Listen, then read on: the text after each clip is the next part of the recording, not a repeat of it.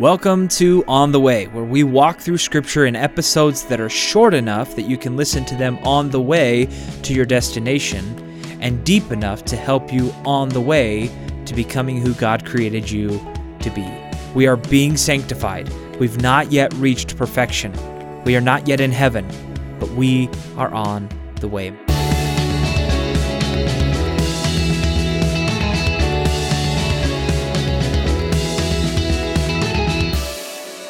Welcome to episode 34 of On the Way. We're starting today at Luke 12 13. Remember, this big middle section of Luke is a journey. Jesus is taking his newly formed Israel, aka the church, to Jerusalem. It's a journey. And on this journey, Jesus is teaching and telling stories, and the crowd that is following him continues to grow. It's the follow me phrase in action. He's teaching them to learn while they go on the journey. And the primary message that Jesus is teaching them in this section is generosity. You can't avoid it. Jesus is always talking about God's provision and wealth, possession and money. He's showing them that following Jesus is like being on the road. It should produce this minimalist mentality. He talks about freedom from possessions that allows for radical generosity. And it's this message that sets up the reality of what happened in Luke's second book, Acts. In Acts, we see a church that has adopted Jesus' minimalist teachings, and they are extravagantly generous. One guy asks Jesus to settle a dispute between him and his brother about who gets his father's inheritance. And Jesus pretty much tells the guy to let his brother have it. Jesus tells a story about a rich guy who has too much stuff and says, A person is a fool to store up earthly wealth, but not have a rich relationship with God. Then Jesus turns to his disciples and, and he delivers the famous teaching of the ravens and the lilies. He says, God feeds them, and you are far more valuable to him than any birds. Can all your worries add a single moment to your life? Luke 12, 24 through 25. We're so tempted to focus on having what we need and what we want that we fail to prioritize our Christian mission. He says, Seek the kingdom of God above all else, and he will give you everything you need. Sell your possessions and give to those in need. Luke 12, 31 through 33. Sometimes Jesus' teachings sound illogical, don't they? Um, Jesus, if I don't worry about what I'm going to eat, I will starve. And to that, Jesus would say, Exactly. Don't focus on your life in this world, focus on the next. And he says, Wherever your treasure is, there the desires of your heart will also be. Luke 12, 34. And doesn't it sound like he, he, he got it backwards? We expect him to say that our treasure will follow our heart. We expect him to say that we'll buy the stuff that our heart wants. But he says actually the opposite is true. When you buy stuff, you're changing the priorities of your heart.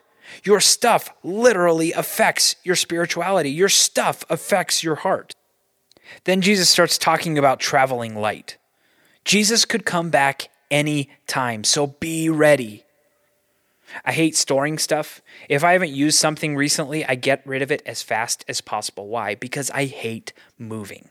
I never want to be one of those families who need an entire semi trailer to move. Too many possessions hold us back. They take up our time, our money, and our focus. Jesus says, You also must be ready all the time, for the Son of Man will come when we least expect it. So let's go. Let go of your stuff. And the bonus is a blessing. When we manage what, we, what He has given us and we manage it well, He trusts us with more. This is where Jesus talks about a servant who's managing a house for his master. If the servant does well, he'll get more responsibility. But if he uses the master's wealth to party, he'll lose all his responsibility, or worse. If a servant knows what he should do and doesn't do it, there will be a severe punishment. He says, When someone has been given much, much will be required in return. And when someone has been entrusted with much, even more will be required. How wealthy are we? How much have we been given, and how much then is required of us? Then we take a hard right turn and get these crazy verses where Jesus says, verse 49, I have come to set the world on fire, and I wish it were already burning. I have a terrible baptism of suffering ahead of me, and I am under a heavy burden until it is accomplished. Luke 12, 49 through 50. What's Jesus saying? Well, remember the Jonah analogy from last week? Jesus is saying this is life or death we're talking about. It's not some small suggestion. If you don't get this right, there's literally hell to pay. This earth will burn to make way for a new earth, and there is an entrance exam for the new earth. Some people are going to choose Christ, and their relatives won't. It's that sad. It's hard truth. There's a judgment coming. Some will be judged righteous, others will be damned. He illustrates this by giving a parable of two people going to court. He advises them to settle their, their disagreement before the judgment comes. Because if you arrive at judgment before you are justified, then you will be found guilty, and the sentence will be death. Get justified before the judgment comes. So then in chapter 13, Jesus commands us not to judge and to repent. Pilate killed some people for breaking some Jewish laws, and Jesus says, Do you think those Galileans were worse sinners than all the people from Galilee? Luke 13, 2. Who is Pilate to judge? He's a sinner too. Worry about your own sins and repent. Then Jesus tells a story of a fig tree that wasn't producing fruit, but the gardener gave it grace. He didn't cut it down. Instead, he gave it another chance to bear fruit.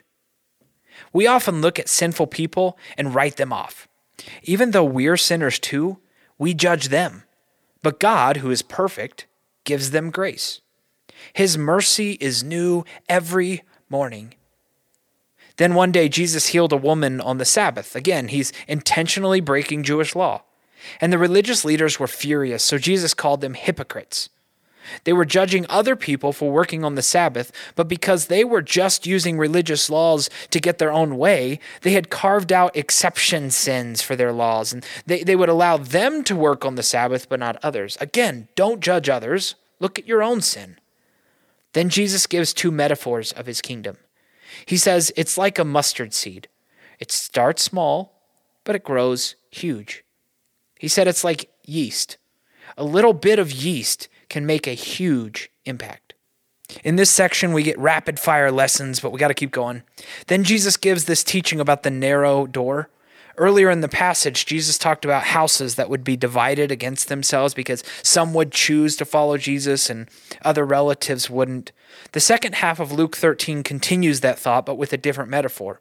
He says, Everyone is welcome to come into the Master's house, but there's only one way in. If you try to get in through a back door, if you try to get in by being good enough, then you won't get in the door at all. And when the door shuts, there's no more chances. So get right with God before the judgment comes. Then Jesus begins to grieve for Jerusalem. He recognizes that many people won't choose to enter through the door before it closes. Their pride is too great. They're still trying to save themselves with the law. Okay, that gets us to the end of chapter 13. If you're getting together with a group to discuss this episode, we've inc- included some discussion questions in the show notes. And if you have time, spend a few moments in prayer before your gathering. Ask God to use these passages to form you into the person He created you to be. Thank you for joining me for this episode of On the Way. Here are the discussion questions for this episode. Number one, accumulating earthly treasures causes people to neglect spiritual things. How should people who have significant wealth avoid this problem? Luke 12, 21. Number two, practically speaking, how should we apply Jesus' command not to worry about what we will eat? Should we stop grocery shopping? Luke 12, 22. Number three, what should we do to prepare for the return of Christ? Luke 12, 40. Number four, read Luke 12, 54 through 56. How can a weatherman's ability to predict the weather compare to our ability to predict the future of the church? Number 5. Luke 13:24 says the door to God's kingdom is narrow. What are the methods that some people will try to use to enter the kingdom but fail?